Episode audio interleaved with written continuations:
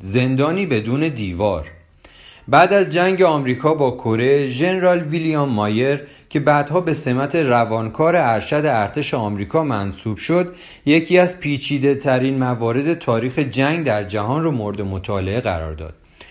حدود هزار نفر از نظامیان آمریکایی در کره در اردوگاهی زندانی شده بودند که از همه استانداردهای بین المللی برخوردار بود. این زندان همه امکاناتی که باید یک زندان طبق قوانین بین المللی برای رفاه زندانیان داشته باشه را دارا بود.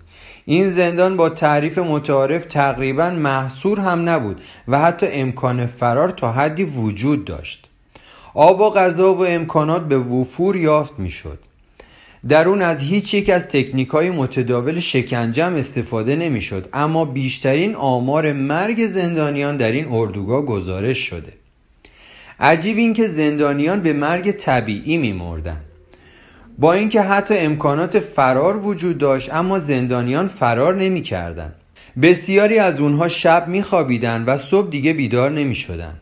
اونهایی که مونده بودن احترام درجات نظامی و میون خودشون و نسبت به هموطنان خودشون و مافوقای خودشون رعایت نمی‌کردند و در عوض عموما با زندانبانهای خود طرح دوستی میریختند. دلیل این رویداد سالها مورد مطالعه قرار گرفت و ویلیام مایر نتیجه تحقیقات خود را به این شهر منتشر کرد در این اردوگاه فقط نامه هایی که حاوی خبرهای بد بود رو به دست زندانیان میرسوندن و نامه های مثبت و امیدبخش رو تحویل نمی‌دادند. هر روز از زندانیان می‌خواستند در مقابل جمع خاطره یکی از مواردی که به دوستان خودشون خیانت کردن یا می‌تونستن خدمتی بکنن و نکردن رو تعریف کنن. هر کسی که جاسوسی سایر زندانیان رو می‌کرد سیگار جایزه می‌گرفت.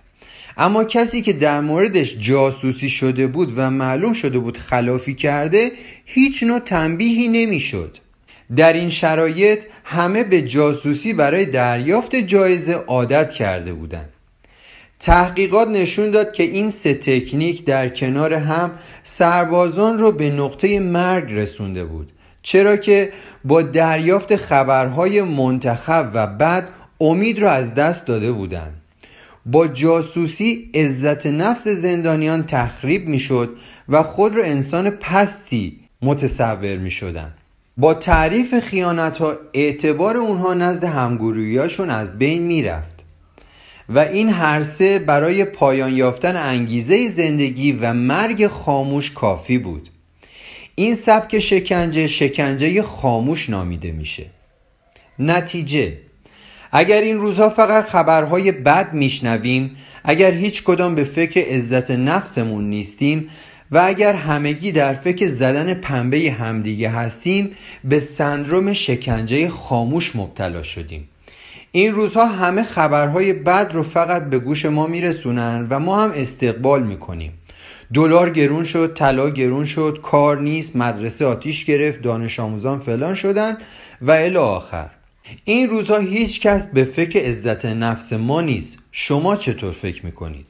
ما ایرانیا هممون دزدیم ما ایرانیا همه کارهای اشتباه می‌کنیم ما ایرانیا هیچی نیستیم ما ایرانیا از زیر کار در میریم ما هیچ پیشرفتی نمی‌کنیم و الی آخر. توی همین محیط های مجازی چقدر با دلیل و بیدلیل به خودمون بد میگیم و لذت می‌بریم. به خودمون فوش میدیم و کیف می‌کنیم و میخندیم. اقوام مختلف ایرانی رو مسخره می‌کنیم و همه با هم هم کل ایران رو مسخره می‌کنیم. بزرگان علمی هنری ادبی دینی کشور خودمون رو مورد خنده و تفریح و مسخره قرار میدیم و هیچ کس هم نباید فکر کنه که اینا همش نقشه است این همون جنگ نرمه این روزها همه در فکر زیراب زدن بقیه هستن شما چطور؟ این روزها همه احساس می‌کنن در زندانی بدون دیوار دوران بیپایان محکومیت خود رو میگذرونن شما چطور؟